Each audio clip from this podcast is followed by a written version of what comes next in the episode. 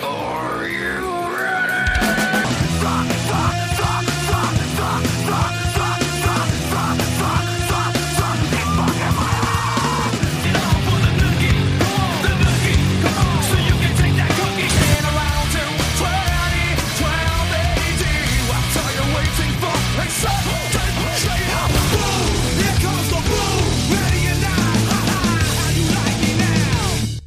everybody, and welcome back to your favorite podcast about new metal. This is the Podkast. This is episode number 40. Wow, seems like too many episodes. I'm John, and with me is a man who would kill for it. He would lie just to lick a bit. It's Bryan Quinby. That's the best song, baby. That's the song that got me into Sepultura. For fucking being su- honest here. Well, I'm surprised. You're you're uh, you know, you sort of made it clear that you're a little more of a of a sucking titties man than an eating pu- well, not that you're not an eating pussy guy, but you know yeah, I, I mean. do it both, baby. I do it all. My mouth is fucking ready for anything. Whatever comes up. Whatever. I'll kiss, comes- I'll suck what- a titty, I'll lick an ass. I don't care. Let's fucking get it on, baby. Well, hey, welcome to the show. If this is your first time listening, this is mostly what it is. Um, uh, Bryan, I, I have to say this is uh, this is episode forty. We are over three years into this show, and it sort of feels like this episode is really uh, a kind of a dream situation for you. You have been trying and trying to get this album reviewed. This month, we're covering Sepultura's Roots. We're going to get into the album in a bit, but just how good did it feel for you when you finally saw Sepultura take down a poll? Dude, when I woke up this morning and put this album on, I, I was just losing it in my kitchen while I was making my peanut butter and banana toast. You know, I was fucking. I just I started it right when I got out of bed, and there's that part of Roots Bloody Roots, like the breakdown, and it's just like impossible not to go fucking wild to it. So yes, I'm very excited. So Now- you woke you woke up and I you were will- going wild. yeah, I will I will say this. I didn't I don't think when I put it up, I and I don't want to start out this way. This is not the way I wanted to start. Okay. Well, I was trying to tee I you up wanted for, to like, start good talking stuff. about pussies. I wanted to start out talking about pussies and We did. and we titties. did do, we did do that. That I know, already but that was like only a second. What? How long have we been? you want to talk on about you want to talk about that more? No. well, I mean, I will. I don't mind talking about it. Hey, everybody, I'm a fucking sex positive. You know, You're a, you're a, I'm a sex positive. Yeah. that's what they say now in the in activist circles. like uh like uh sex positive, like sex positive is a noun. Yes, yes, Okay. that's what they call it. That is what they call it. I am Yeah, a sex is great. positive.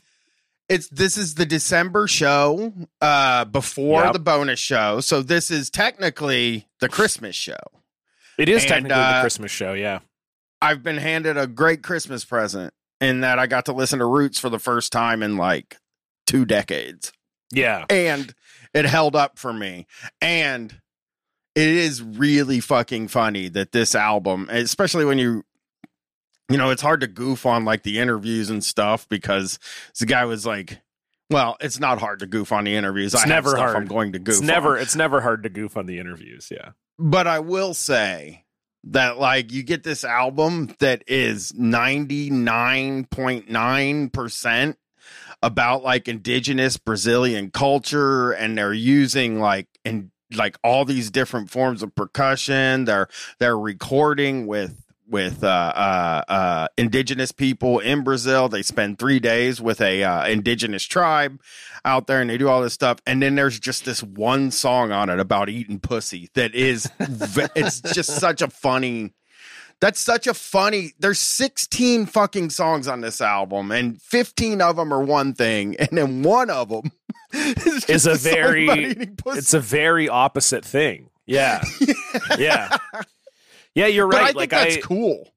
yeah you're you're it, it is cool in a way where like i do wonder if because that song features jonathan davis and mike patton and i do wonder if they just had them in studio and they were sort of like you know, let's see what direction this song goes. Like, hey, Mike Patton, we kind of have been, uh, you know, Jonathan Davis, we sort of been doing this kind of Brazilian tribal thing, you know, so we were sort of thinking this song would maybe be about the revolution, you know, uh, overthrowing the government, you know, that kind of thing. What do you guys think? And Jonathan Davis is like, I don't know, man. I got some pretty good sex last night. Uh, maybe I'll just, can we sing about that instead? Like, I do, I, I fully believe that that Max got talked into it.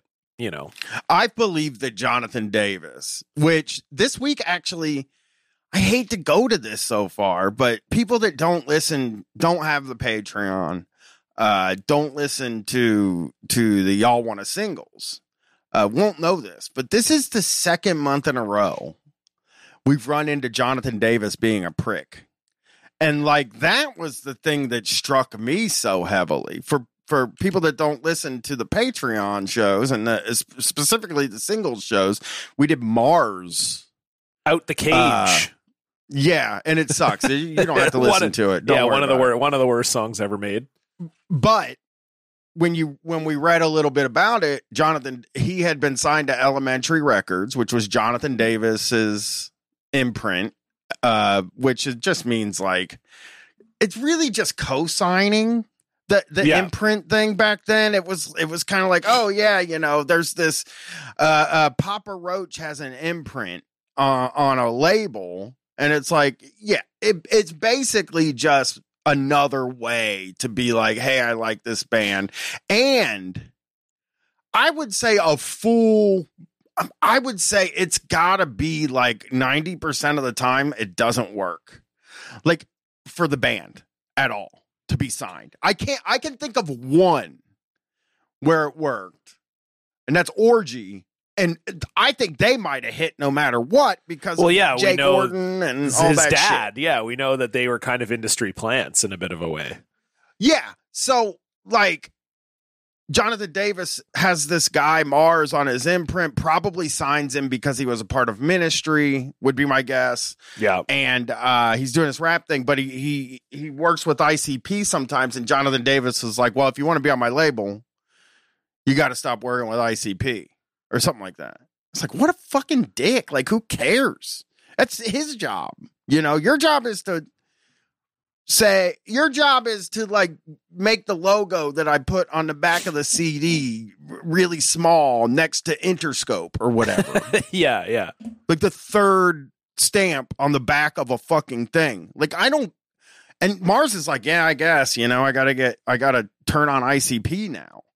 And it's like this week and we we we will talk about it more. Jonathan Davis is bitching because he think he he says that this album ripped off Korn. Now, if this is the only Sepultura album you've ever heard, I would say that you would think that they ripped off Korn or whatever. But if you've ever listened to Chaos AD, they're headed in this direction on that album before the Korn album comes out. Like they were headed in this direction. I think Korn tuning down and slowing down definitely influenced them, but it doesn't feel like they ripped off Korn at all when I listen to this. Yeah, I mean, I don't think so either. I, it, it's uh, and it's not just Jonathan Davis who says. I mean, we can talk about this article now because I think it's like a fun tee up for actually talking about Sepultura. So this was, and it was weird because Jonathan Davis says this in 2016. So this is from a Blabbermouth article in 2016. And Jonathan Davis admitted uh, that he thought Sepultura's 1996 album Roots was a blatant Korn ripoff. When he was asked if he's proud of the bands Korn has inspired over its 23 year career, the singer told Metal Hammer, yeah, Slipknot were inspired by what we did, but they took it and did their own thing, which is fucking amazing. One that I thought was a big compliment, but I also thought was fucked up, was Sepultura's Roots album. That was just a blatant Korn ripoff, and I had it out with producer Ross Robinson about that because he just took our sound and gave it to Sepultura.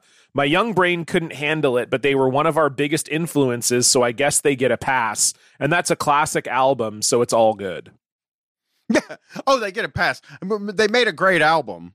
And also, uh, I mean, really, okay.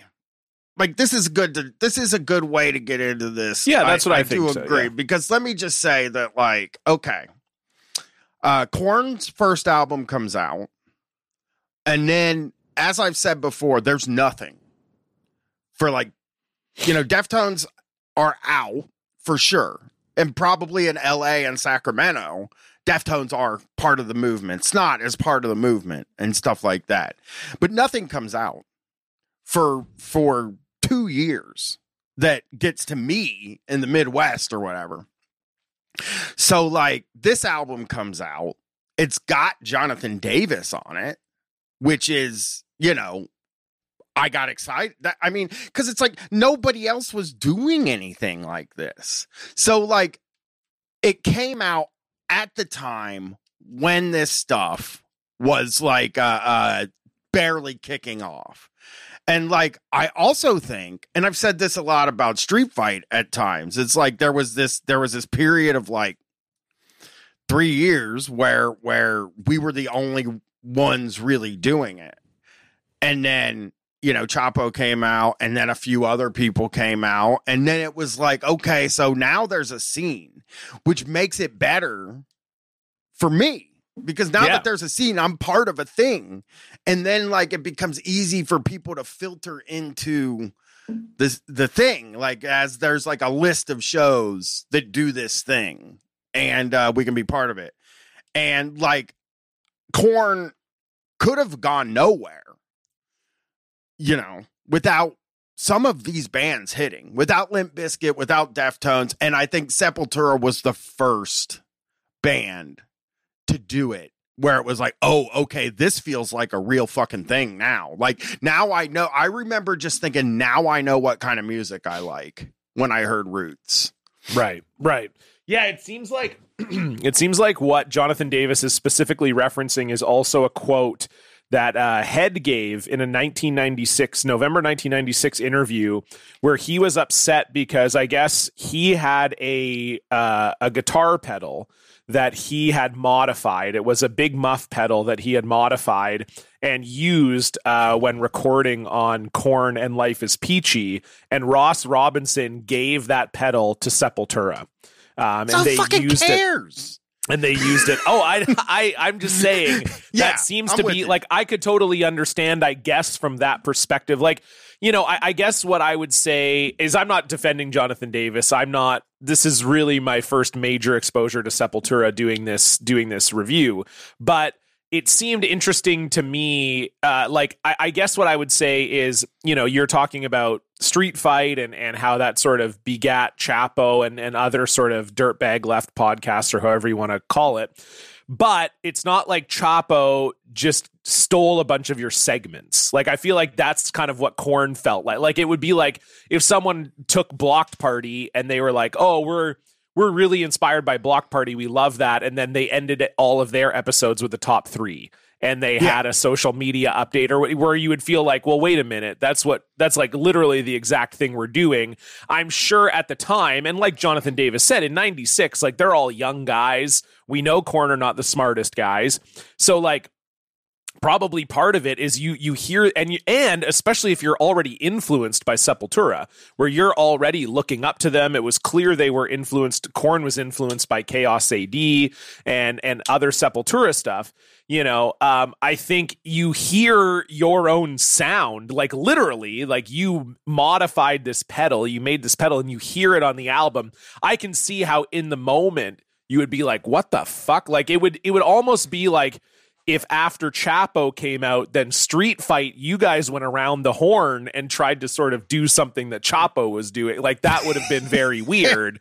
That would be that would have been a weird experience for the Chapo guys to be like, wait a minute, we love the Street Fight guys and they kind of helped us get together and get this thing started, but now they're kind of doing what we're doing, and that's sort of weird. Like, you know, they're recognizing Yeah. we're bigger, so we're kind of doing it. Like, again, I don't it's it's funny to me because I think I was coming to this album with basically as fresh of ears as you can. I mean, I've heard Roots Bloody Roots before.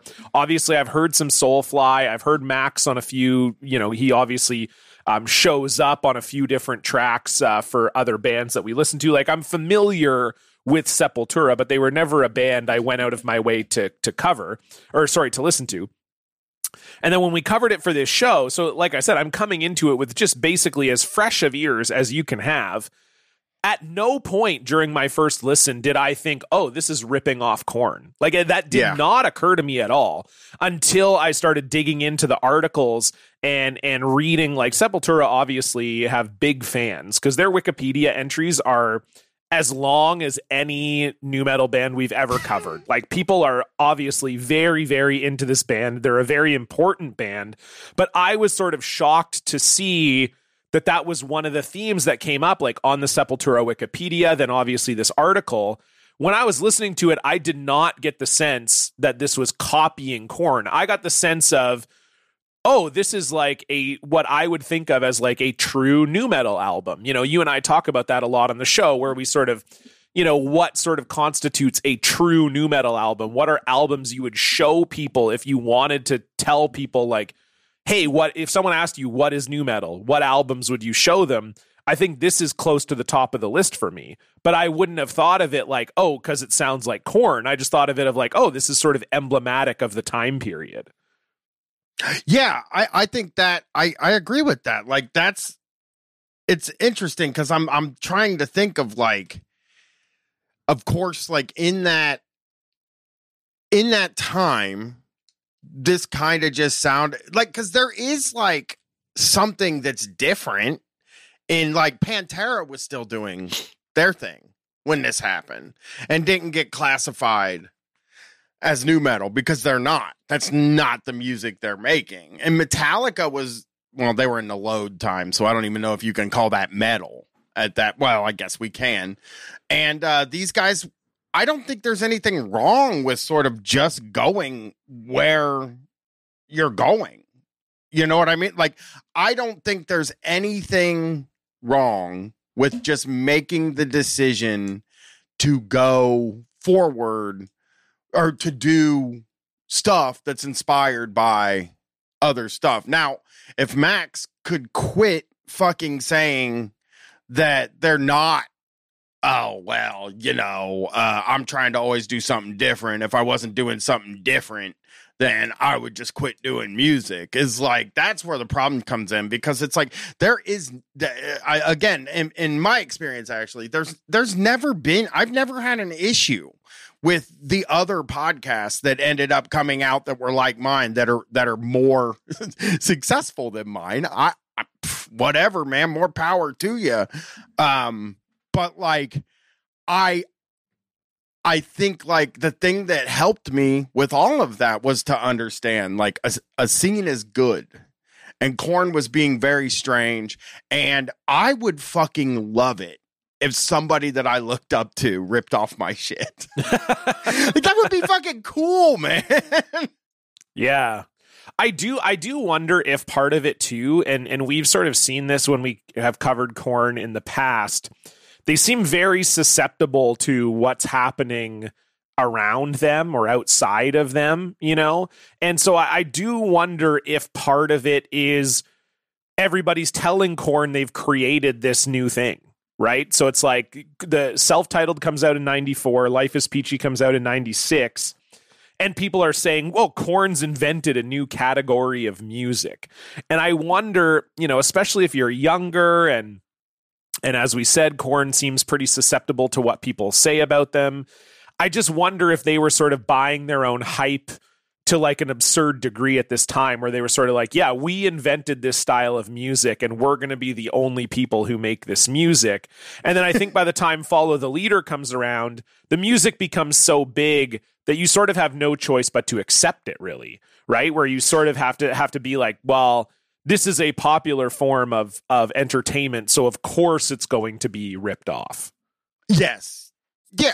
Yeah. I, I guess like in that period, I guess like I can look at Jonathan Davis's side of the argument and say, like, I'm doing this thing, this band that is bigger than us, even if they're not. At the time they were.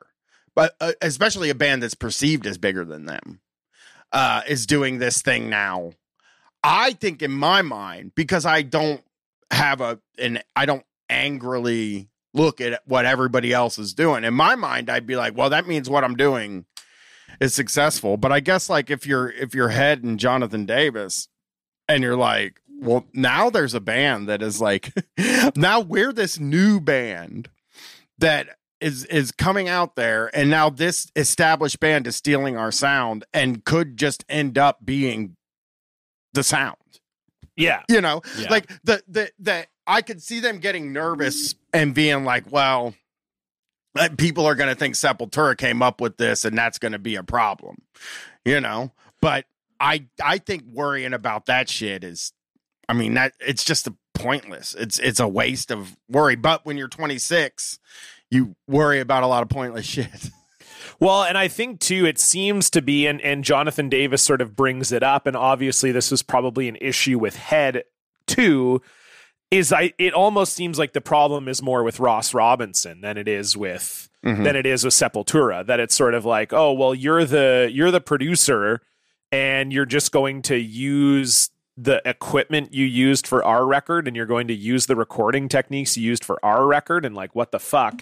And I again, I don't really get that because I think that's kind of how producers work. Like if you go to Rick Rubin's studio, he's going to have a snare drum that he used on 20 other records and he's going to have a guitar amp that he used on 10 other records. Like that's how producing is. Ross is starting to get bigger in the space, so he's starting to yeah, have his own equipment and do his own thing, but I do wonder if that was a bit a, a, a part of it as well where I think Korn sort of saw Ross as the sixth member of their band, and they sort of brought Ross up too, right? Like he wasn't anything until he made the Korn record, and he admits that. Like you know, we we when we covered the self-titled record three years ago, that's all Ross Robinson could say. Basically, was that he had absolutely no idea what he was doing, and they were all kind of learning together. So I think there's also maybe that sense too of like Ross is our guy, and and now he's going to work with other people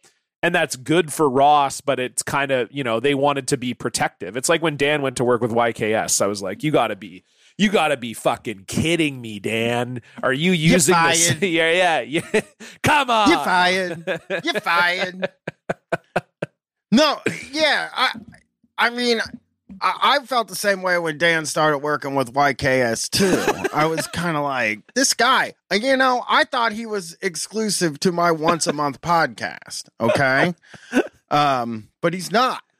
Okay, he sometimes is going to work with other people, but Ross Robin also, if Korn is pissed off at Ross Robinson, why because this came out between self-titled and life is peachy so they fucking used him again right after this and then and then uh, now i'm gonna be a fucking asshole and say then they used didn't they use terry date after that who Korn. Uh, oh yeah, Korn's used Terry Date. Yeah. on on follow the leader though right Uh, yeah, I think so. it was terry date on follow the leader and terry date on adrenaline if i'm no, not was, uh, mistaken no, it was produced by uh, Follow the Leader is Steve Thompson and Toby Wright. But Terry Date did do an album with Korn. Let me. Let yeah me get that it, doesn't uh, make my point though so let's not even bring that up you know okay. fuck that I won't. I won't. I won't bring it up. Yeah, let's fucking go. Dan, Dan edit that out, please. he, he Terry Date didn't work with Korn until "See You on the Other Side." Randomly. okay, well, they ripped off Deftones. You know when they got to see it on the other side. Terry Date Yeah, did well, I- all the did all the Deftones records, I think, until Saturday Night Wrist. Um, yeah, Yeah. he did. Yeah, he did the self-titled uh, and and back for Deftones, self-titled White Pony, Around the Fur, and Adrenaline. He did, and then he also did. Uh, Terry Date worked with Limp Bizkit, I think, is what you're. Th- he did. Terry Date did Significant Other, Oh, that's right. so I think that's what you, I think that's what you were thinking of. Yeah. Yeah, that hurt my argument though, so I don't like it. Okay. Um, well, you but know, yeah, we can. I, uh, I think like being Soulfly worked with Terry Date too. If that uh, if that makes you feel any better. Well, that's the funny thing about Max saying this isn't a new metal album. It's like motherfucker. Have you ever listened to Soulfly? Have you ever listened to that first Soulfly album? It could not be more new metal. Yeah, he basically quit Sepultura to do more new metal. to Well, be more now- new metal. you didn't get to ask me the question that you asked me at the beginning of these shows. So I think we got to go back now to Well, start at the beginning when you asked me about, what is about my your history. I was talking Okay, well, and we'll, history. We'll we'll get there. We'll get there. I haven't actually teed up this album yet, Bryan. That's a good point. That yeah, yeah. Because I I do I, my history with this album is one of the most tragic histories of any of the albums. Okay, well let's well let's get to let's it. do it. So we've we've covered uh, we covered Korn, we covered their relationship to Sepultura. Let's talk about the actual album that we are reviewing this month, which is Roots by Sepultura. Now I didn't know this. Bryan, Sepultura has been around since 1984, uh, which Yeah. is insane. A long, very long running band. Roots was their sixth studio album, and I believe to date it is their biggest. It sold over 2 million copies worldwide. It has gone gold in Australia, Austria, Canada, France, Netherlands, the UK, and the USA. It peaked at number 27 on the US Billboard 200 and at number one on the UK Rock and Metal Albums chart and number four on the overall UK Albums chart, which is very impressive. It also uh, charted in the top 10 in a, in a great deal of European countries. I won't read them all, uh, but there's a lot. Uh, it uh, it even ended the year end charts in Austria, the Netherlands, Germany, and Europe as a whole in the top 100 uh, in 1996. So a huge record, uh, certainly for. Sepultura. Uh, it was released on February 20th, 1996 in Europe and March 12th, 1996 in the USA. It was recorded in Malibu, California with Ross Robinson, released on Roadrunner. It begat three singles Roots, Bloody Roots, Attitude, and Ratamahatta.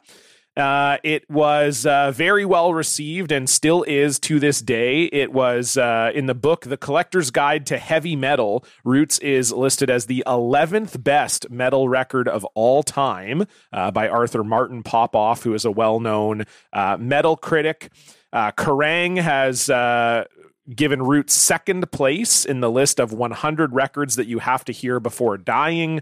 Q Magazine named Roots one of the 50 heaviest albums of all time. Rolling Stone Brazil named it as the 57th best Brazilian album ever, which is crazy for a new metal album.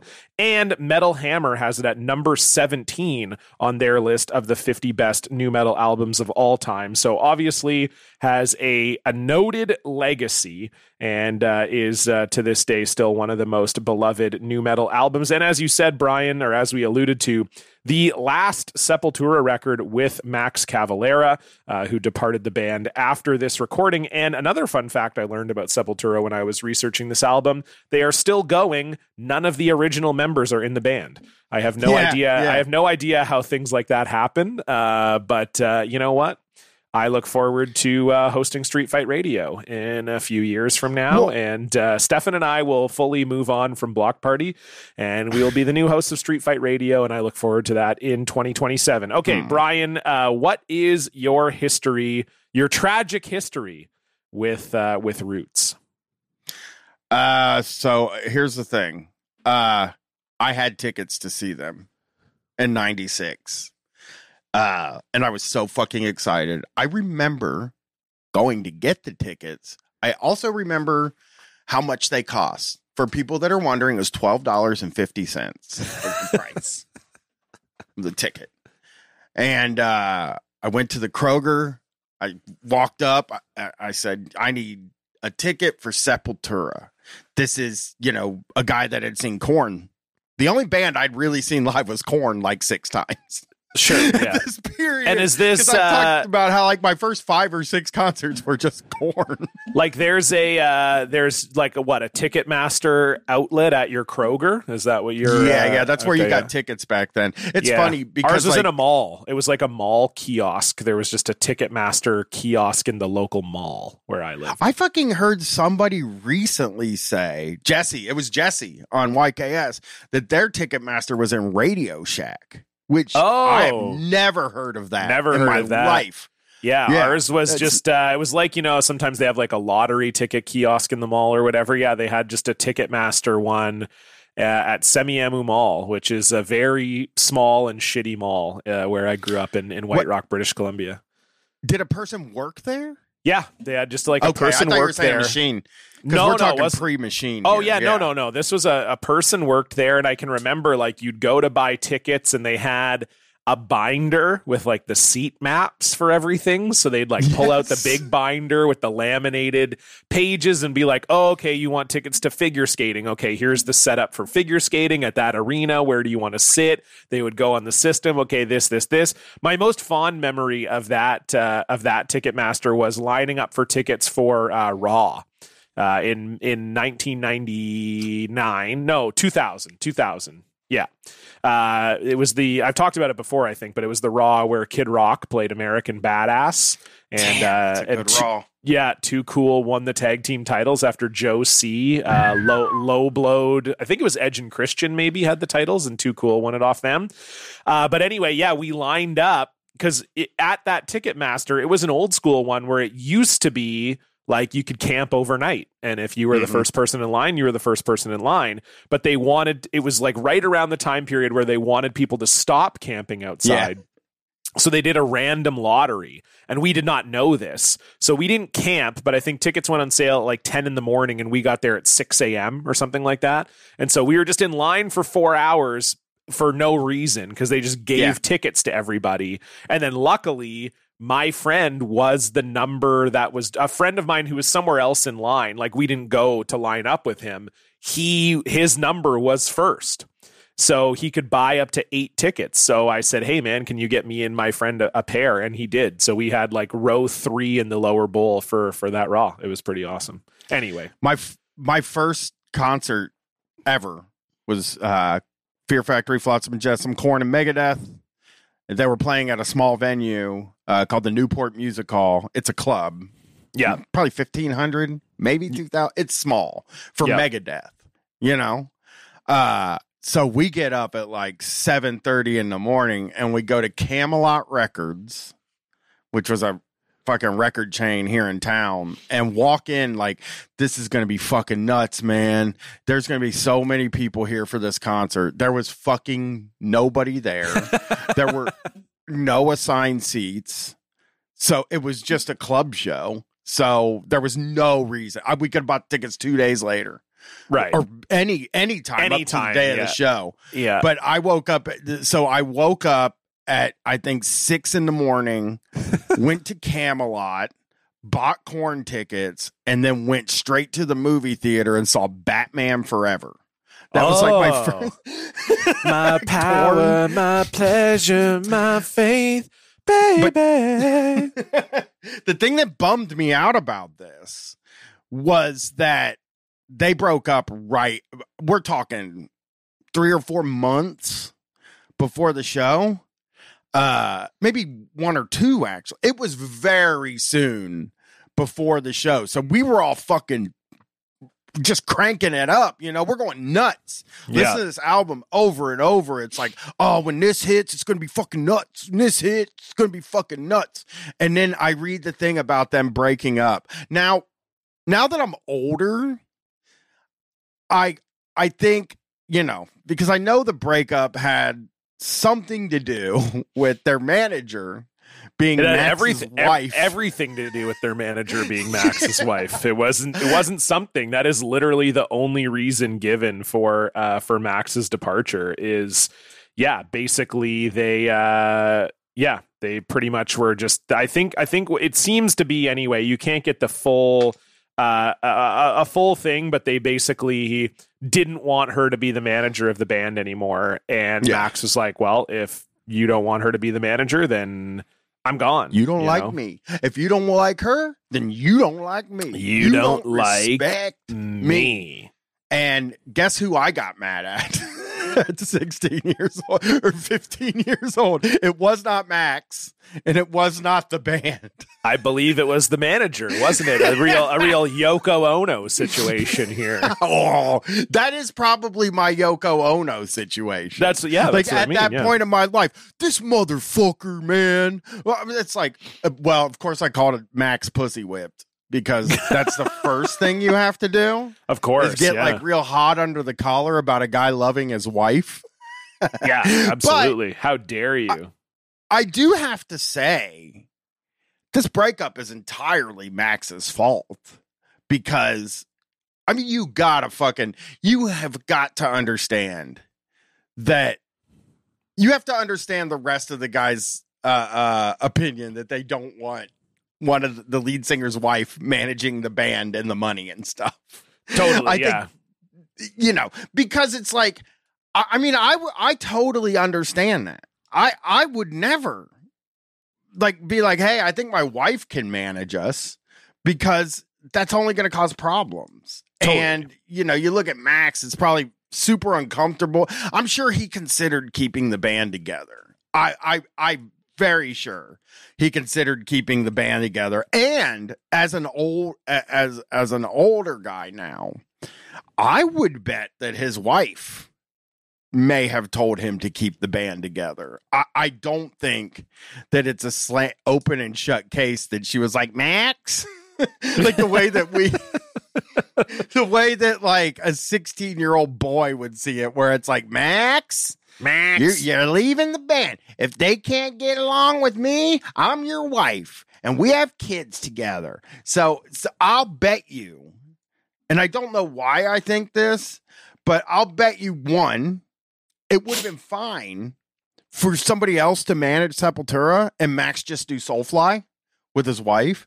And I think Soulfly would also be a hit no matter what at that time. But the Sepultura guys are the real ones that fucked up, in my opinion, because once they re- got rid of Max, I mean, people didn't care about the band anymore at No. all. There was Especially- nobody well, especially replace him.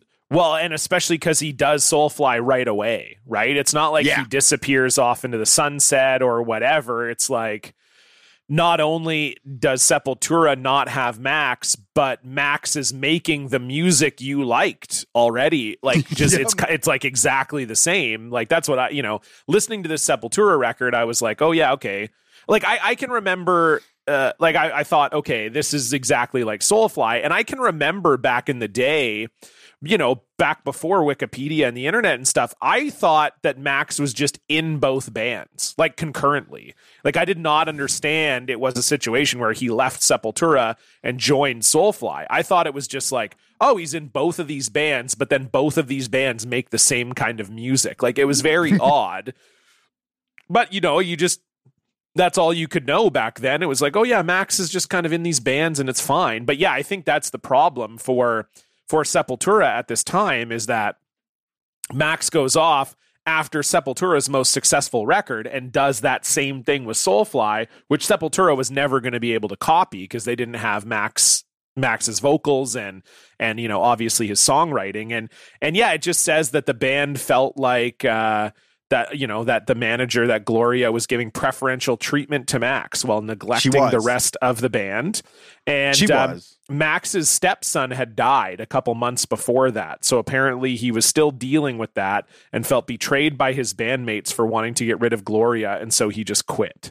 Um, and so that was so it was like a combination of both of those things apparently. But in this on the same token too, like Max and Gloria are still married. They have five kids. Uh, I think three of them are their own, and then Gloria had a couple of her own kids before they got together. Um, so you know, it's obviously, hey, look, if you're in love, you're in love. It is it is what it is, I suppose. But but yeah, you're right, Bryan. Like it definitely seems as though they didn't fully understand and we we can't ever understand either. We can't understand what was going on behind the scenes where you know they would have felt like it got to the point where the Gloria needed to be fired and all like you know you have to respect that I'm sure there was some awkward situations happening there but I think you also have to respect the fact that Max is sort of the the focal point of of your band you know Yeah, I mean, I can also see that his brother being in the band and it, like I don't know, there's so much lore and legend to Max that the other guys just don't have. You know, like the the the the big the big thing people say about Max that made him one of my favorite guys back then growing up. It, this was the main thing that you would hear about him is that he cut the bottom two strings off of his guitar because he was like, I just don't need those. because they're the high, the high ones, and it's just like that is so fucking sick. It's like I'm never gonna play something with those fucking dumb strings.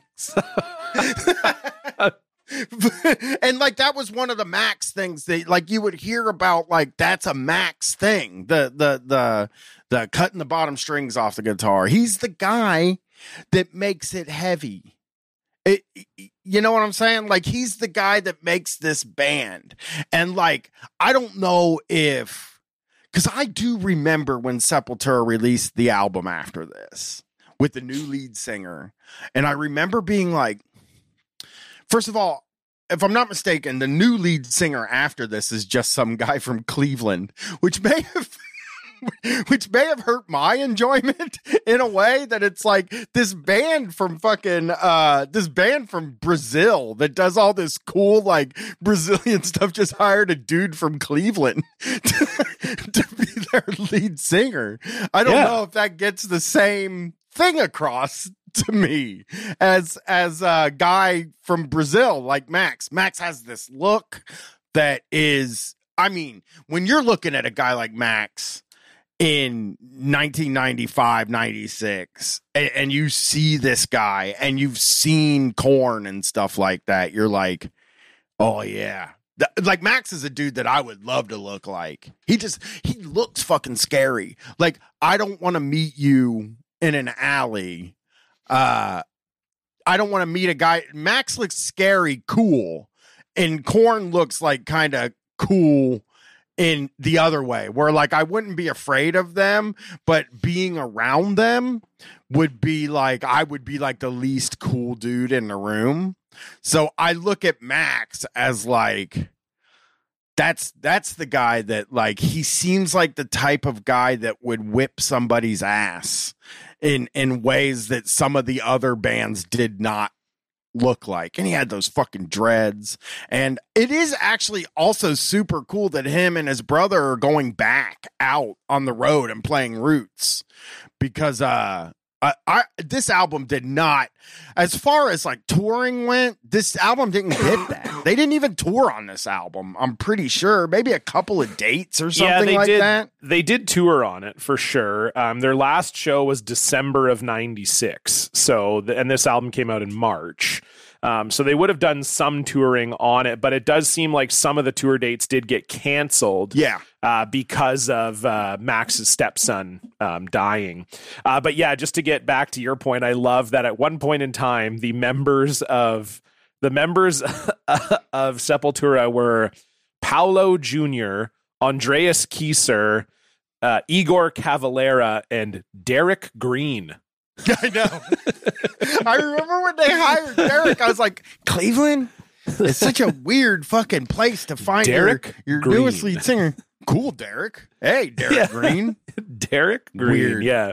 Weird Yeah. fucking shit. very very strange for sure um but yeah no like i'm curious how did you because obviously i guess this record was pretty big but how did you originally sort of find out about sepultura because it doesn't seem like they would have been a band that was on the radio and you said you were kind of only listening to Korn at the time how how did they sort of enter into your you know your sphere or whatever So it had to be one of two ways, right? Like, I honestly don't think it was from the internet. That's not right I'm pretty sure it's not from the internet because it, it was a little early and I don't know if I would have been on Korn.com yet, you know, because I'd be on on America Online. So I would have to say that there is a magazine, I'm sure, that reported that Jonathan Davis and Mike Patton, which I didn't care about Mike Patton, but Jonathan Davis is on a song and that DJ Lethal is involved with the album and uh but it was DJ Lethal from House of Pain. Limp Bizkit wasn't even a thing yet. And it was just like, well, I mean, you know, a guy that writes a guy that writes band names on the back of his his uh uh notebook for Yeah. school only having one band and Pantera. You know, Right, It was just constant Korn and Pantera. Those are the only two fucking bands I was into. Maybe White Zombie too. And Yeah. then hearing that Jonathan Davis is doing something anything. Right. It's like I got to hear that. I, I, you know, I talked about how I bought the Crow City of Angels soundtrack just because Sean Olson was on there, and I was like, uh, well, I want to hear the song. I'm just gonna buy this. So I think I probably bought this album thinking like, well, I'll just listen to Look Away, which is the song I bought this for, and then I don't know how it happened. I know I I I first put it in and went right to look away. But this is this is like a point in my life where I had decided like I don't like an album unless most of the songs on the album are good. And generally there was like a whole bunch of years in my life where I didn't like an album unless all of the songs were good. Like it was just like if there's one bad song I'm not because that's how I found Korn. Was like it's this album with all these like really great like Korn was a s- album that was all killer no filler to me at the time. And uh so I guess I was just like I need to listen to this whole album. I I I, definitely want to hear this whole thing. And uh, it worked for me. Like I liked it. Uh now that I listen to it today, it's bloated for sure. Uh and I imagine that I probably stopped listening when the traditional like kind of not uh uh metal songs start the songs that were not metal started. And uh so i might have more of a uh what's i might have more of like a a uh rose colored glasses situation because i only listen to the songs i i understood at the time but then right. Right. listening to it today, it was like the traditional like Brazilian stuff. I kind of liked that too. I'm, I'm uh, but I, I will say, when I was 16, there's no fucking way I was listening to those songs. There was just not a possibility. yeah, the one Jasco starts out with an acoustic guitar, so you're immediately like, "I'm done, done. I'm not. I can't. I can't have this."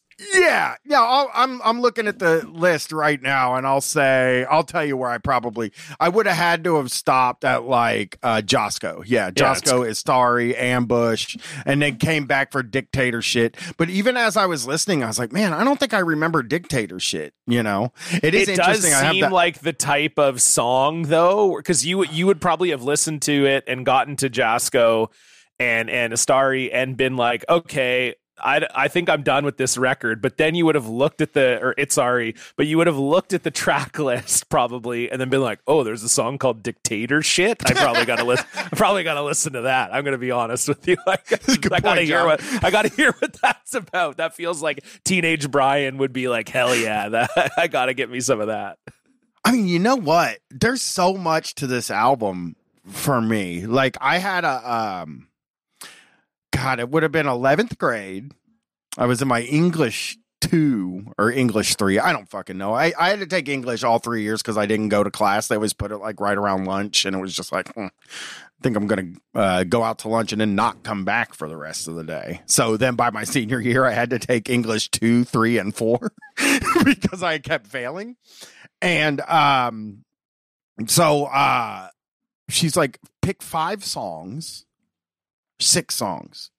And you get in a group of 3 and then you each write two short stories about the songs. Okay. And like you can work together or something like that. Some stupid fucking thing. Uh Are you making fun of my profession, Bryan? Yeah, yeah. No, I, actually, no. It's actually a good. It's actually a great. It's honestly a great attempt on the teacher's part. You know, to get me to care. You know, because I'm this big heavy metal music guy, and all I think about is music and stuff. And it's like, uh, oh yeah, Bryan, this one might be one that you're interested in. Yeah. So uh I get in my group and the two people in the group are like, "You're the music guy. You pick the songs." Uh, the only other song I can remember was "Lunchbox" by Marilyn Manson, which is literally the easiest song to write a short story for because it's actually a, about it's actually a story Right. as right. a song. So, but then I also, for some reason, because it was my favorite fucking song on this album, and probably one of my five favorite songs in the world was Straight Hate. I was like, yeah, there's also, I got this song Straight Hate, which I gave the lyrics to this girl that was in the group. She was like, dude, this, I thought like this is a great song. You know, it's my favorite song on the album. But it's kind of like not about anything. and I think I just like it because the guitar is badass in it. Yeah. A lot of the songs So- are not really about anything. It's just Max kind of like yelling slogans, pretty much. yeah. So she, this girl's like, I don't know what to write on it. And then what ended up happening is the other two people wrote their stories and I just didn't do it. and so I tanked the project. But uh, yeah, Straight Hate was like this, uh, this song I thought a really great short story could be written. And it's like, it's just about a guy walking around hating everybody. in a straight a, a straight ahead way. I, I uh you guys are you guys are done now. Yeah, it's um it's definitely interesting. Like I'm not sure to go back to what you were saying about them being scary. Like, you know, I've I've definitely talked about that on the show before. I mean, I think there definitely would have been an element of Soulfly that was or sorry, of Sepultura that was frightening to me. I mean, Soulfly was also frightening to me, but um, but yeah, I think it is. I think part of it too, and like you know, we've sort of touched on the fact that uh, you know this al or this uh, genre has some problematic elements, and we were both problematic teenagers when we were listening to it. But I do think there was probably a bit of a xenophobia there too, of just being like, oh, this is this like heavy band from Brazil. They're probably not good. You know, they're probably like scary people or they've probably you know been in fights or they've been in you know they're fighting in the streets or whatever you know i think when you're just like a stupid suburban white kid you you just think like oh my god they're screaming about the favelas I, I, I don't know if I can, my little brain can handle this, you know? So I think there was definitely a part of that for me where I think Sepultura maybe would have felt like, uh, at, at that time, would have felt like a sort of scary bridge for me to cross. I think this, even though this isn't that much heavier than anything that Korn or, or anyone else was doing, um, you know, I think that there would have been like a heavier element to this that would have scared me at the time. And it's just got a lot of screaming. it's a heavier album. I I mean, if you're if you're if you're doing a continuum, this is there with Slipknot as like the heaviest you can possibly be and be nu-metal. Um but yeah, I think the Portuguese thing, and when you're talking about a song called Ratamahatta or like Ratamahatta, like I can sing that song in its Sure. entirety. Sure. It's entirely in Portuguese, but I've heard it so many times that Yeah. I could just I could just do it because of uh and and I always felt I always thought that was so cool because like you know you hear you you see these shows that happen in like China or in Spanish speaking countries and stuff where they're singing English lyrics or in Japan and that's really cool and I was like wow now I'm doing that with Portuguese lyrics That's like me with Du Hast by Rammstein. I can definitely sing that whole song. I have no clue what's happening there, but I can sing it. no Um, yeah, I, I have no idea So I think you know we haven't really discussed this yet, um, but you know at the at I think one of the common themes anytime we've talked about Sepultura on the show, Bryan, is that is that you're you sort of felt like I would not like this record or that I would not Oh, like 100%. Sepultura. Um, I loved it. I thought it was really, really good. I mean, I, I, I really, really liked it. Like way more than I thought I was going to. Um, I think that the two singles, uh, two of the singles, Roots Bloody Roots and Ratamahatta, are two of the best songs in the nu-metal genre. I think like they really just go hard, and I think, um, yeah, I think the incorporation of all the native elements is very cool, and I just didn't find myself getting tired of this until the end. So I agree with you. Like to me, it sort of feels like the first 10 songs are all very hard hitting and it's like very intense. And then Jasko and Itsári are a little bit more chill. And it just sort of felt to me, especially with given the sort of um, mythos around this album. Oh, we spent three days with the Xavante tribe, and you know, we literally went into the Amazon rainforest, and we had to sign all these agreements with their tribe to even go there, and we we rec- we had to bring a car battery to record the songs with them because they have no electricity in the jungle, and blah blah blah. And then you hear some of those instrumental elements sort of used throughout the album. And then you hear Itsári, which is the sort of, you know, it's basically composed by the Xavante tribe.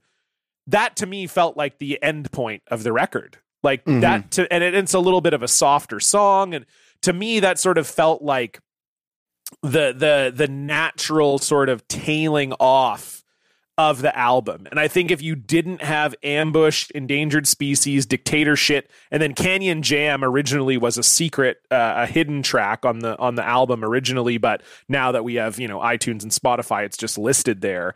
Um, but I feel like if you chopped all four of those songs off, you're now taking uh 24 minutes off of this album's running time so that gets it down to 48 minutes to me that's the perfect album i feel like Yeah. and it's not it's not even that those songs were bad like i listened to the album a few times and i don't think any it's not like i heard ambush endangered species dictatorship and thought i mean canyon jam is you don't need it doesn't need to be there it's fine but No. it's very it's very long and it doesn't really serve much of a purpose but um those three songs aren't bad. It's not like I was hearing them and I was like, "Oh God, these this is horrible." Like, get me to the end. Like sometimes we have on, you know, the nu-metal albums are pretty front loaded, or we listen to soundtracks where they're very front loaded. It wasn't like that. I thought the songs were good, but it just felt like as a sort of mission statement and as a whole package, if the album had ended after Sorry, that that to me feels like the ideal form of this album. For sure, for sure. Yeah. And I mean, I just think this is one of those albums that, again, like I said, it's very bloated, but also almost all the songs kick ass. It's just like you said, there's a little bit extra there that you don't want an hour, 12 minute album, I think. But back then you did. That was like Yeah. the whole thing with these bands was that they wanted a they wanted a little over an hour and that was something that like I don't know, like the metal songs on here, the nu-metal songs on here, they really are probably some of the best in the form. Now, No question. here's the thing. The reason I didn't think you would like this album is I thought you wouldn't like Max's voice. Like you sometimes are like not as into the screamier stuff. It, at least in my estimation, you're more into the singier stuff. So I thought, ah, he might not like this. It might be one of those albums that's just like purely kind of kind of just heavy, you know? Yeah. So I don't I don't know. I don't know why I thought you wouldn't like it, but I uh, think I th- yeah, I mean I think it's just that I, I do like screaming. Like I'm not I went through a massive screamo phase. I listened to some metal all. metalcore, but definitely not all. Definitely not all. It's definitely it is a deal breaker for me with some bands, no question. Um, and, and some bands in the nu-metal genre too. Um, it is a deal breaker for me. I think what it is is I I, I think what works for me about it is that it fits with the music i think like i think you get a sense that the music is very passionate and the vocals are very passionate. And it just kind of fits the whole package. It doesn't feel like screaming for the sake of screaming or it doesn't feel i don't and there is there is kind of a tonal quality to max's screaming that i think works. It fits the vibe. It's not just like you know it's not just the sort of rah, rah, rah, rah, rah, you know like there is a kind of there is a tonal element to it that that i think works and, and so i'm not surprised like i have enjoyed you know i love head up and I, I've heard Max on other songs that I've enjoyed, and I've heard obviously over the years. I've heard Sepultura and Soulfly songs, and Max's voice was never a um, was never a, a detractor to me. So yeah, I mean, I think it's uh, I, I just think it's it, it everything fits to me, and I, I think it is disappointing that this band didn't continue as it was, and not that that doesn't mean you know Mhm. Soulfly is good too. I think, but uh, or at least what I've heard of Soulfly, I like. But it just this to me feels like they were on to something, and I I what I really like too is the native elements in it don't feel gimmicky to me. Um, you know, like I, I think of a band like Ill Niño, for example, where where the sort of Latin elements to it feel gimmicky. Like the band is called Ill Niño already. That is a gim- that's like a fun, like a comedy name, basically. Um, and I like Ill Niño actually. Like I'm not even saying they're a bad band, but in a lot of ways, it didn't. It doesn't feel soulful. It feels like what is a way that we can do nu-metal slightly differently to what what can we do that's a differentiator. Whereas Sepultura, it doesn't feel to me like they're like how can we be different. This feels to me like this is the music like it, it feels original to me, I guess. Yeah, yeah, yeah. And, it, it, it fits in the.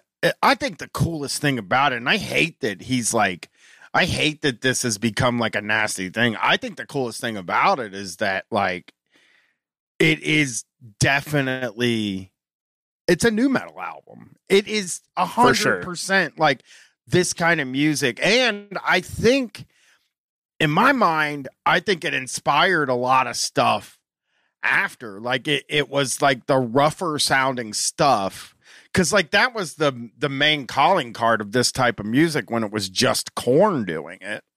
That it was like uh kind of sloppy very emotional. Because that's the thing sepultura was like a um more political band before this. And i wouldn't say this album is like not political but it is definitely much more closer to Korn's first album with the the emotions and the feelings and shit than than it is political.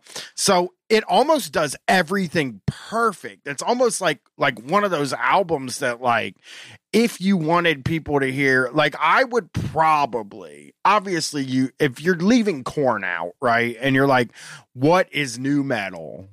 Then I would probably have to be like, well, you got roots on one end and you got significant other on the other end. Like that's like what the two that's what the two things are. And Korn is somewhere in between that because they do have like a lot of hip hop influence. And one of the articles we did, they said something about this band having a hip hop influence. And I'm like, that's the only thing I don't hear. I like I don't hear that at all. Yeah. I think I think that's so weird.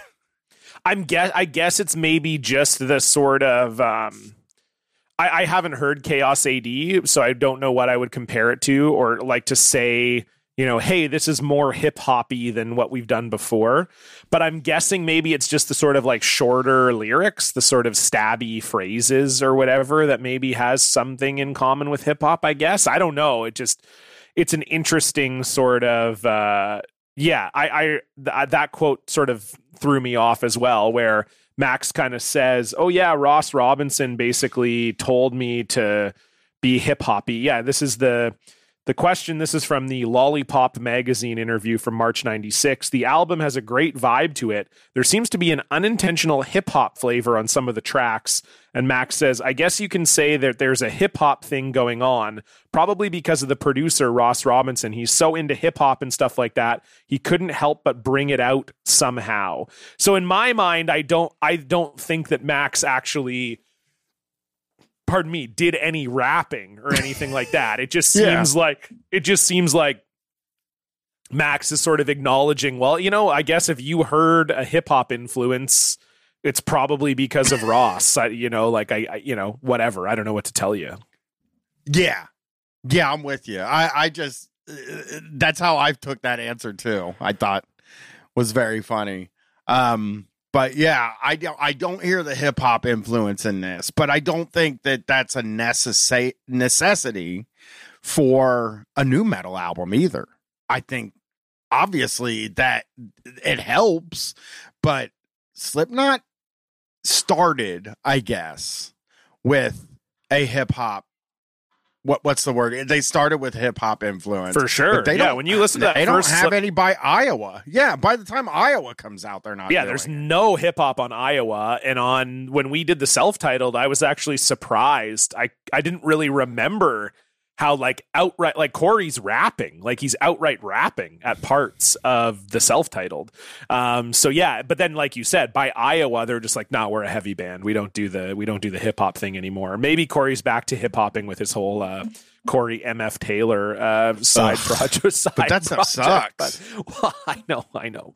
Um, I was just joking. I haven't heard it, obviously, but um, It yeah, sucks. I mean, it definitely doesn't feel deliberate. Uh, if there is any hip hop influence on here, it doesn't feel uh, deliberate in my eyes, or I certainly didn't hear it when I was listening to it. But yeah, like I say, it could just be the sort of the more stabby kind of vocals and and and that kind of thing. I think it's it's interesting too that you know you had talked about Jonathan Davis being on this record as being a selling point, and I I, I find that interesting too. Like I I kind of wonder because uh, so Jonathan Davis is on this, David Silveria drums on a track, DJ Lethal is on this as well, and so is Mike Patton.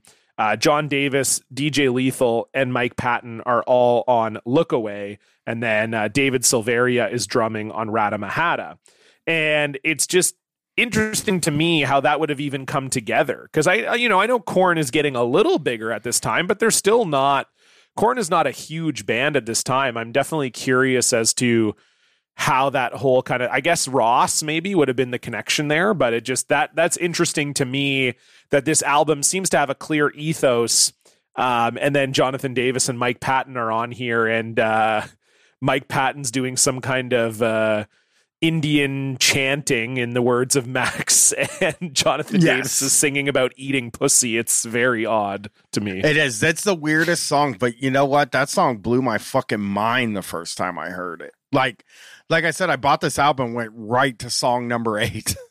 because right. I knew that was the one with Jonathan Davis and Mike Pat. I didn't care about Mike Patton, but uh, hearing Jonathan Davis sing that song in a way that he would he would use a lot more later on, but that he didn't really do on that he didn't really do on Korn's first album. So I kind of liked it, and it is funny that I mean, I guess like that's pure Mike Patton thing where he comes in and it's like uh uh he he's like hey I, I, guess they do give jonathan davis the credit for saying isn't it crazy that some people are afraid of pussy it's like what It's 96, know, man. It was a different time. I mean, there was a whole Sopranos episode. Uh, oh, that's right. Yes. based around the, that idea that, uh, you know, eating pussy makes you less of a man or whatever. Um, the Jonathan is, Davis quote about it, fucking, or or was it Max? I can't remember. I have the quote in here somewhere. Uh, look away. Uh, it came out of a jam. It's a really heavy riff. Patton started singing this Indian chant, and it gave me goosebumps in the studio when he did that. It was so intense. He showed up in the studio with a Samsonite briefcase. I was like, Mike, what's up with the briefcase? He said, It's what I need to record. It had an echo pedal inside for his voice and a bottle of wine. He opened the wine and we drank it. At one point, the three of us were on the floor of the studio going crazy and making weird noises and sounds. Jonathan took it to another level. He's singing about people with a fear of pussy which is a crazy concept. It came out as a really cool, obscure song on Roots. Now, number one is not an obscure song, but I just am picturing them now sitting on the floor, like rolling around drunk. And Jonathan yeah. Davis, like, man, it's crazy that people are afraid of puss. wow. Well, yeah, because if you look at the uh, at the actual album, Jonathan Davis is credited with the lyrics on "Look Away." Like he has the sole 100% writing credit. uh, so they must have that must have been some crazy red wine because uh, yeah, it's just very uh, it's very hilarious. Uh, you know, in my mind that uh, that Jonathan that they just like basically let Jonathan Davis cook, essentially, where they were just like, yeah, you know what, whatever, man. You, you, Jonathan Davis is like, isn't it crazy that people are scared of pussy? And then they're just like, dude, you got to write that. You got to write yeah. that, man. It's so it's so wild. And then the it's lyrics like a... are the lyrics are so nuts. yeah, it's also like. I I picture Jonathan Davis almost doing like a stand up comedy bit about it to like sell it to the other guys, right? You know, yeah. Like, you ever heard of when a guy's afraid of eating pussy? That's or a pussy. That's crazy. I couldn't. It couldn't be me. Never. It's all I, I get. I get right in there. I'm not afraid of it. I'm not afraid it. of it. It's amazing. Yeah. Yeah. Yeah. Because I, I love how Max is like, that's not something I could ever. I can't. I don't know. I mean, if Jonathan Davis says it's true, then I guess it's true. Yeah, what, I love what, Max's what would we know? comment. He's just like he, it, which is a crazy concept. Hey, this is a crazy concept. Hey, I heard some crazy shit recently. a, a guy's afraid of pussy. Can you fucking believe it? Wild, wild. I also, I mean, it is really, really good how these guys sort of continue to, um, how these guys kind of continue to perpetuate the weird myths around them. You know, like Mike Patton showed up with a briefcase. Inside the briefcase, an echo pedal and a bottle of wine. Like, just say it was a grocery bag, dude. He didn't have a fucking. I just the idea, or maybe uh, it's Mike Patton. He probably did show up with a briefcase. It's just Samsonite like, brand. yeah, actually. Samsonite brand briefcase. Like, okay, fine, but it's just like, come, come on, man. Like, what? Who? It just it is. We read these articles, and it is just very funny to me how they sort of think like what they think is sort of cool or what's worthy of talking about in an interview. He's just like, I need this wine to record. I bring it in a briefcase. We all get fucked up on wine, and then we write a song about eating pussy. Uh, it's it's really good stuff. It's funny. It's so these people are so fucking nuts. But uh uh yeah, and Jonathan Davis is just his whole thing. People forget about it. And maybe they don't forget about it now that he's like selling hot sauce and like uh Oh yeah, you, know, didn't give us a review. clothes. I haven't have- tasted it. you haven't I haven't tasted it tasted it. My Okay. wife said it's kind of mid. okay, But uh I smelled it and it smells good. I have to taste it soon. I haven't had an occasion to use hot sauce gotcha. yet. Uh I don't know what fucking Katie was doing but uh, um, she tried it and said it's whatever. Um, so I was like, um, I was like, oh, I, I, oh yeah, yeah, yeah. No, I forget where I was going. I'm sorry about that, John. I fucked up. Hey yeah, man, it does happen. We fucking we're podcasters. we were It talking about happens Korn's hot sauce. You were trying to think of your what your wife would have hot sauce on, and then that just totally derailed the. Uh, we were talking about Mike Patton's briefcase and him bringing Oh in the yeah, wine. I had a and the- briefcase of hot sauce, like like when Hillary Clinton had the hot sauce in her purse. Mike, Mike Patton brings wine and his Samsonite. Yeah, I mean Mike Patton is ninety percent sort of m- myth building guy. You know, he's like the guy that the nu-metal guys all think is like the coolest motherfucker in the world. yeah, no, totally. you totally. get where he's coming from? You know. Yeah. Oh yeah, for sure. They all they they love they love themselves some MP.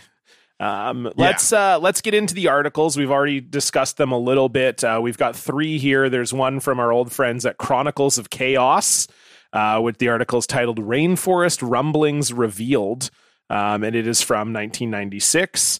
Uh, it is uh, from September 2nd, 1996. We also have the Lollipop magazine piece from March 96 that we already talked about, and then Max Cavalera uh, responded in 2022 to Jonathan Davis's uh, claims about Roots uh, being a ripoff of Korn's first album, and he also says that he doesn't think that it is a nu-metal record. And I'll just go right to that quote because I think it's very funny. Max says, uh, asked about the criticism from some of the Sepultura fans that the LP was not metal enough. Max said, I don't think they gave the record a real chance. To me, Roots is a very heavy record. I think some of the stuff like Straight Hate, Spit, Ambush, and Endangered Species was so freaking heavy and it's fast and it's brutal. I think it's because it got tagged it got really popular. It got trendy. Some people connected it with nu-metal. I don't think Roots is a nu-metal record. In fact, I think it's very opposite. It's really kind of more caveman. It's simpler, down tuning, but simpler riffs, very heavy percussion. Uh, it.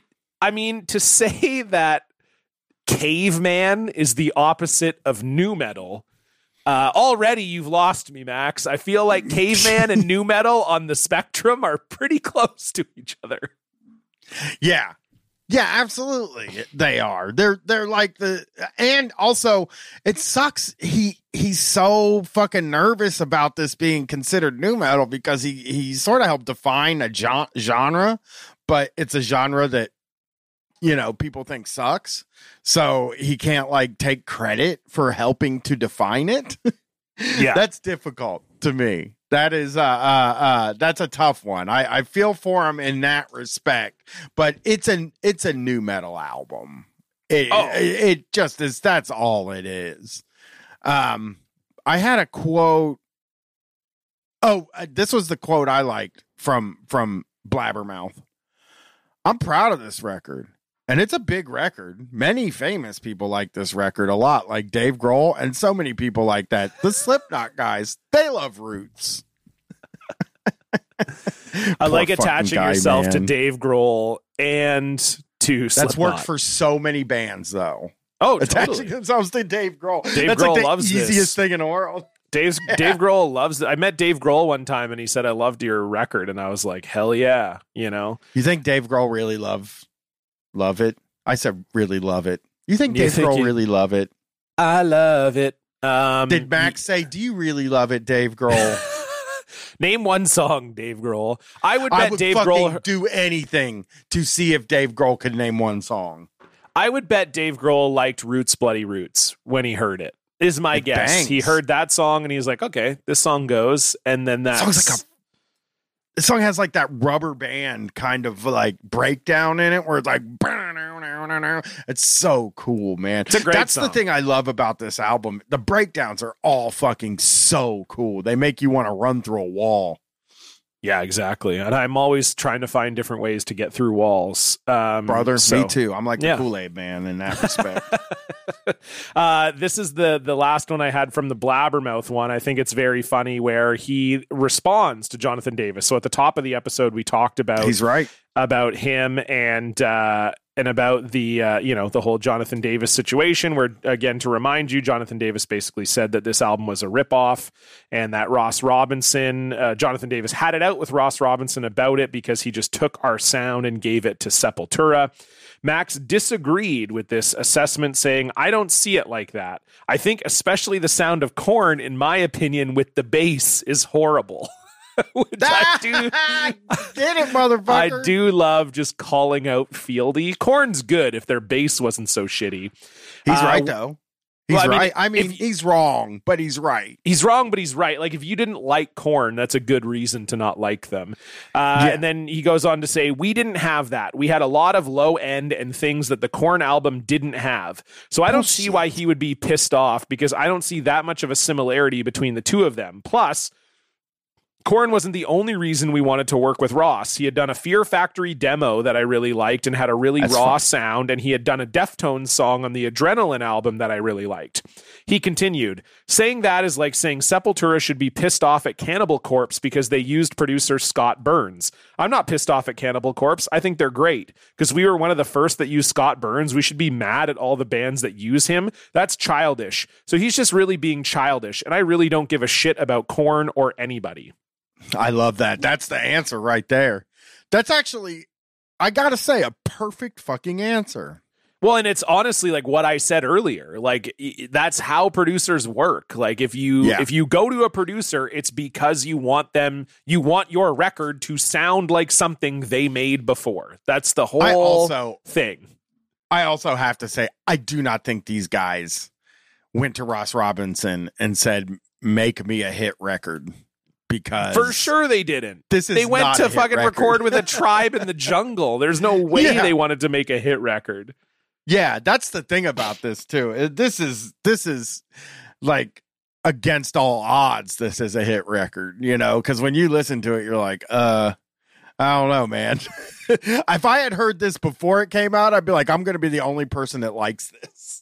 Well, I'm also not positive that Ross Robinson was a hit maker. Like, I mean, yeah, okay, Nah. the Korn self-titled record is good, but there's not a hit on. The, I mean, I guess Blind, but Blind is not a hit in the way that like Freak on a Leash or Nookie was a hit. I mean, people who like nu-metal love Blind. It's not a hit record. Like, there's no hit song on the self-titled Korn record, and there's certainly no hit song on Adrenaline either, or whatever else Ross Robinson was working on at the time. So, you know, I I just think they heard Ross and they thought, okay, this guy can make a sort of gritty sounding album. That's what we want our album to sound like, and that's that's what kind of came out of it. So, yeah, I don't. To me, I don't see. I don't sort of see the the angle of oh Ross just went and made a Korn record with Deftones. If anything, Ross or sorry with Sepultura. If anything, Ross went and made a Ross record with Sepultura, which is what producers do, and that's fine. Absolutely. Absolutely. Uh, I guess I can uh, uh, about today's music scene he mentions it's Yes, fucked up with all these one too. bands sounding like one another. It's like why bother ripping shit off like that? Bands are so disposable. They make the cash and that's that. And that's that is what a record label's like. I'm not like that. I don't want to be that and never will be like that. I'm not into that greed stuff. I do this because i like to make music and watch how people react to it. Well, yeah, the money's probably pretty fucking nice too. I hate that people can't admit that money is also good. Like I like podcasting and you know, there's a good chance I'd be doing it if I was working a different job.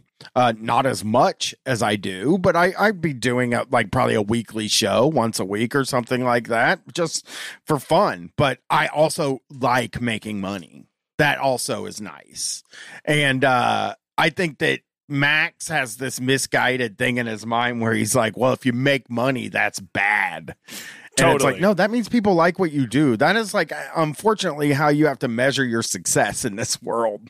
Totally. Well, and I love like I've probably brought it up on the show before, but I always remember this is going back like 20 years and Bono was being interviewed by Much Music and I know that Bono is not like the, you know, patron saint of anything, but he had a great quote where it was that was in the peak like sellout era, you know, and he was being asked about selling out and he said anyone who makes music and is not trying to make money or says they're not trying to make money is either lying to you or they're stupid. And I was like, yeah, I mean that, that's kind of it, right? Like you you definitely don't you can start a band for the love of the game, but you're I I think anybody who starts a band or maybe not anybody, but most people who start a band, their goal is to have the band become self sustaining. Maybe you don't set out to like, I want to make music to be rich, but you certainly want to set out to be like, I want to say that my job is being in a band. Or I want to say my job is being a podcaster or whatever it happens to be.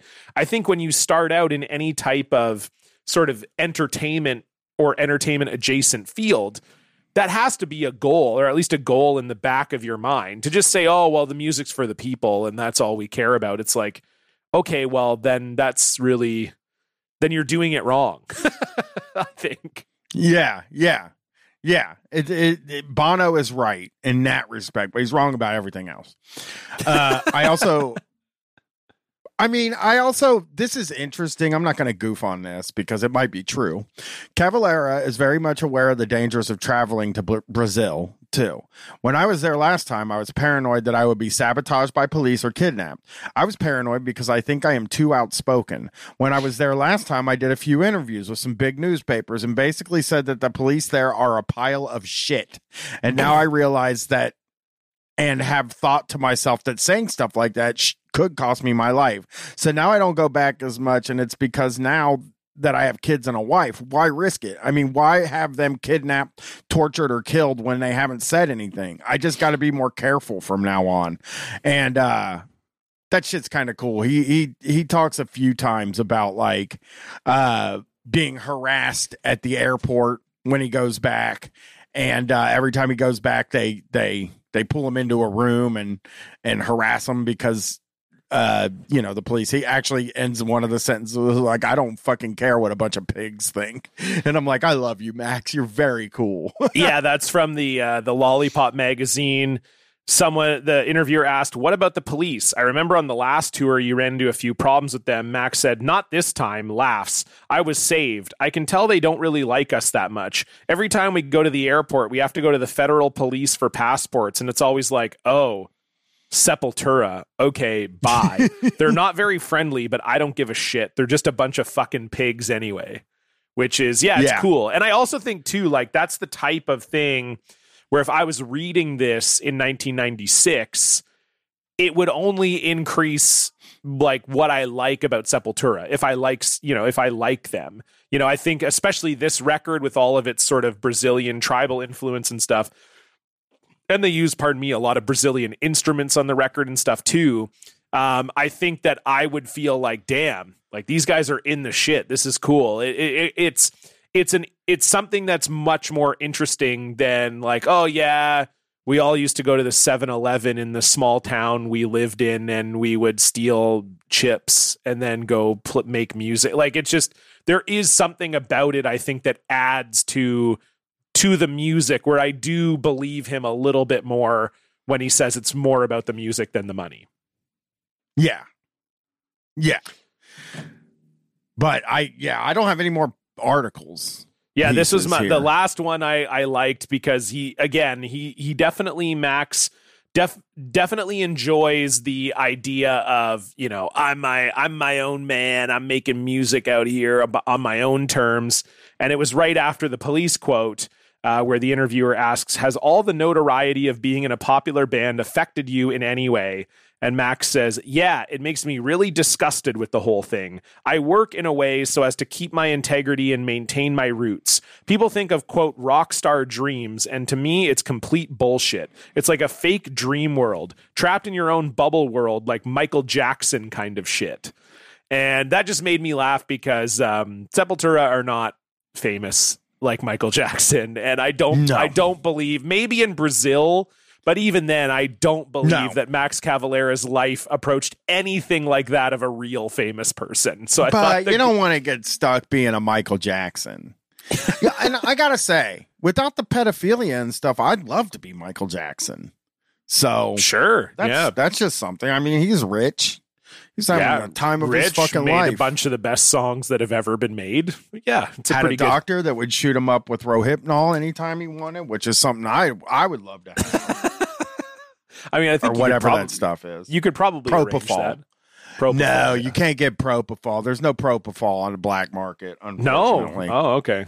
Well, Yeah. we'll we'll have to. That's we'll more of a uh, that's more of a clear uh, uh, mark regular market thing. It- It's like a special thing you get when you get surgery. I see. I see. Well, I mean, I guess what I would say is, um, you know, how like other pods will have Patreon goals of like, oh, when we get to this dollar amount or this dollar amount, you know, whatever. Um, if we ever get to, I don't know, Bry, what do you think? Like five thousand a month, we'll we'll uh, let the listeners know that you'll be spending that on trying to get propofol. Yeah, I'll spend some time tr- working on it if I have that kind of money. Yeah, that could all be a time Patreon in the world for Patreon stretch Patreon stretch goal. Um, Yeah. So if you're not donating to the Patreon, please help out Bryan. He would really like to have a propofol guy on call. My foot is maximum fucked up right now, so a little bit of drugs would be nice. So there you go. Okay. So well, yeah. So people get on it.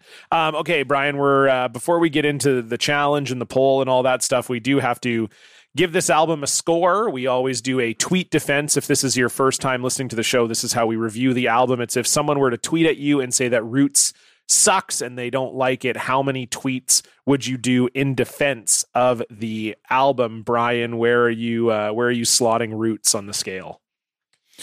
Uh, I gotta have to say for Roots because I love it and I have fucked up the whole scale.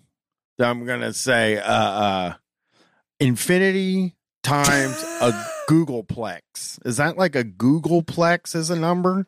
Oh yeah, Let that's a number. Yeah, it's a number. Inf- yeah, that's it. Infinity times a googolplex. That's a high. That's higher than anybody. No, uh, yeah, that's. I mean, eh, eh, really, to put it in context, this album goes up there with like the first Korn and Significant Other, and and those those albums that I just absolutely fucking love. Yeah, no, that's uh, that's fair. I mean, I liked it a lot too. I think for me, I would probably go. Uh, I'd probably get in the realm of like, ooh, seven, eight, probably somewhere in there would be. Uh, That's like for me. close to what I gave. Really, yeah, ex- for yeah, you. ex- exactly. Yeah, no, it's definitely I think one of the better albums we've covered on the show, particularly as we've already covered from a nu-metal perspective. I think it's one of the sort of you know, if if you had to make a list of the definitive nu-metal albums of all time, I think this one absolutely has to be on it, and I think uh, a lot of the songs are uh, are really great. So yeah, awesome album. Big fan, big fan. Um, if you're a big fan of the show, you can donate over at patreon.com slash the Podkast. That's cast with a K, like the band Korn. Uh, for $4 a month, you get three bonus episodes every single month. Uh, last month, we covered the Punisher 2004 soundtrack with Robin Hatch. Uh, it was a true uh, trip to hell. It was uh, just 19 tracks of album. 19 tracks of misery, but uh, we were thrilled to have Robin Hatch of uh, Fucked Up on the show. Uh, she was fantastic, and uh, the whole episode was great. Uh, so, yeah, you get a full length bonus episode every month. You get two singles episodes, and coming up in December, it's actually a very special month. Uh, we're going to have Holiday Kirk on the show to review all 50 singles that we've covered so far. So, we've done 50 Y'all Want to singles. We're going to rank them from 50 to number one, the favorites that we've done so far. So we're looking forward to that. It's going to be two full length bonus episodes in December. So if you've never been on the Patreon before, now is a perfect time. Makes a great holiday gift. And speaking of holiday gifts, we also have uh, merch available. If you head on over to merch.blockparty.com, the Podkast stuff is all up there and ready to rock for you. Uh, okay, Bryan, uh, we are here at the challenge every month we give ourselves a challenge based on the uh, record we just reviewed last month. Bryan, you got back on the board. It had been uh, I had Oh, I, I had won four. I'd won four out of the last five, and and in that in the fifth one we tied. So I was on a I was on a five month unbeaten streak, but uh, you took me down. The we were uh, for American Head Charge. We were singing a street joke uh, in the style of American Head Charge, and Bryan, you were determined to be the winner of that one. So you now have 18 wins. I have 19, and we have two ties.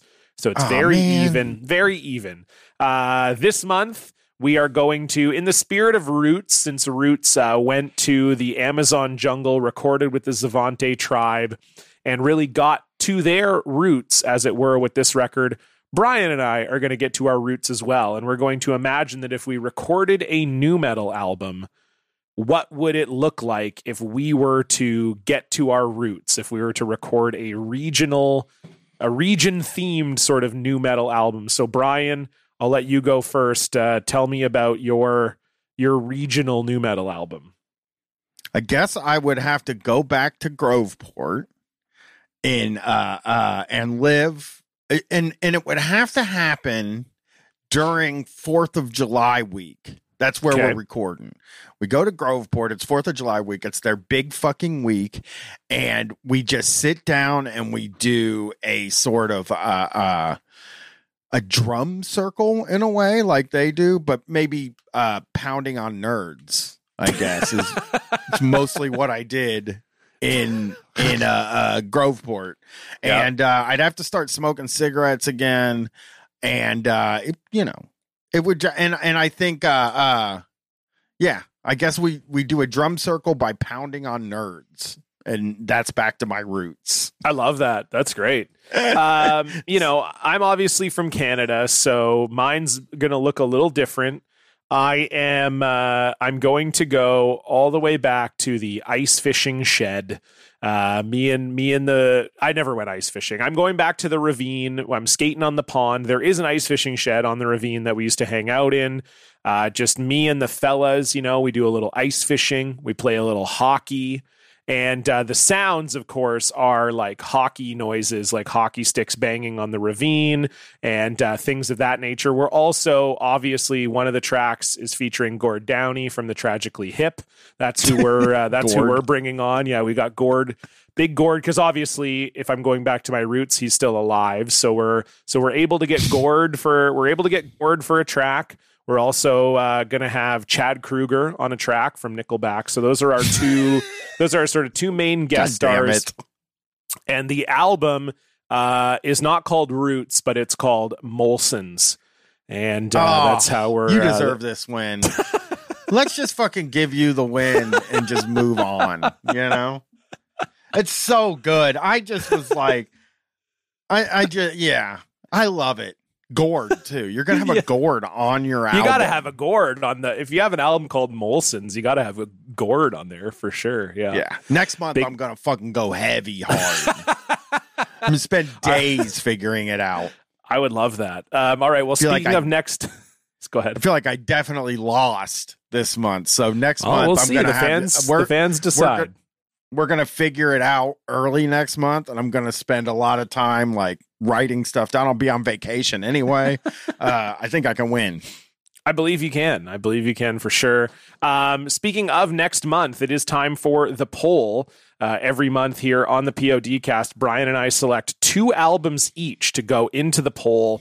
And uh, then you, the listener, will vote on it. This is all on our Twitter. So follow us on twitter.com slash the POD underscore cast. Again, cast with a K. And uh, that's the only time it usually goes up around the middle of the month. Uh, so keep your eyes peeled for the poll going up, and you can help help us decide what to listen to. Bryan, what are the two albums that you are putting up uh, for for the first episode of 2023? Get us started off on the right foot. Okay, so this album, Roots, is a heavy metal album. It's super heavy. It's on the heavy end of of Uh-huh. what we're covering. Uh, and it's been a long time since we've done any rap rock, like straight up, just rap rock. Mhm. So this month, I am putting up Cypress Hill Skull and Bones, which is their sort of uh, nu-metal inspired album, Sure. and then a modern one, City Morgue Volume One, Hell or High Water. So two rap rock albums for Wow. next month. I have genuinely never even heard of that second one. What is the band City called? Morgue, that's a modern. Oh, band. City Morgue. Yeah. Okay. They're City modern. Morgue. They kick ass. They're real All right. good. This uh look, I'll tell you right now. This poll is going to be the most chaotic in Podkast history because I I sort of similar to you thought, okay, we've done a couple heavy albums in a row. The American Head Charge album was also very heavy, but I also, in the spirit of our show, wanted to get a little chaotic with it. And now this is easily going to be the weirdest collection of four albums we've ever put in a poll. So I am going to nominate for the first time Staind 14 Shades of Grey. Uh, we've we put dysfunction on the poll a few times, but we never put the uh, the follow up um, to uh, fuck. What was the what was the big album called? I can't even remember. Break Uh, the cycle. Break the cycle. There we go. Jesus. Yeah. Sucked too. The follow up to Break the Cycle, uh, 14 Shades of Grey. And then this was sort of a listener suggestion. Um, someone brought it up on Twitter, and I should give them credit here. Let me look at it real quick. Um, but someone suggested that we cover this artist, and me being, you know, an unfailing Canadian, I sort of agree. Um, because I think I think she's like nu-metal adjacent. Uh, so I'm going to nominate Avril Lavigne. Let go. Okay. Hey, you know, I re- I I put City Morgue, which could win. Could fucking win. City Morgue could Uh, win. I mean, I don't know who they it's are. but- youngsters. It's a youngster band. The youngsters will like it. You I know? like that, And they're yeah. good. You'll love it. You'll like City Morgue. Actually, it's it's pretty cool shit. Um, but yeah, okay, chaos next. It's chaos. Street- is chaos, on baby. Podkast. I said street, on Street fight, Fight. On Street Fight, it will well, be it'll chaos. probably be chaos over there too. We're about to record a pretty odd episode of Street Fight right Can't when we're wait. done here. So Yeah, this is uh sorry, Lilac Lilac Moon was who suggested it on Twitter. Um, and they just said you guys should do an Avril Lavigne album at some point. And I said, you know what? Yes, we let's should. do it. Why not? Who Bro, gives a do- fuck? yeah. We can do whatever All we right. want. We're 40 episodes deep. And I'll say, look, Let Go, it does have a couple songs that are definitely inspired by nu-metal. I'll say that. Now, it- it definitely has a lot of songs that are not. But hey, we did Puddle of Mudd on this show. We can do Avril Lavigne. So there you go. Next month, you'll have the chance to vote Cypress Hill, City Morgue, Staind, and Avril Lavigne. Truly one of the more chaotic foursomes we've We ever put in the bowl. We went wild, but that's what we do here at the Podkast. Uh, thank you so much for listening again. If you love the show, you can support us over at patreon.com slash the Podkast. You can vote in the polls and otherwise uh, show love to your favorite episodes over on our Twitter at twitter.com slash the POD underscore cast. And uh, yeah, we hope you have a great holiday season, a happy and healthy new year, and we'll see you back here in 2023. Goodbye.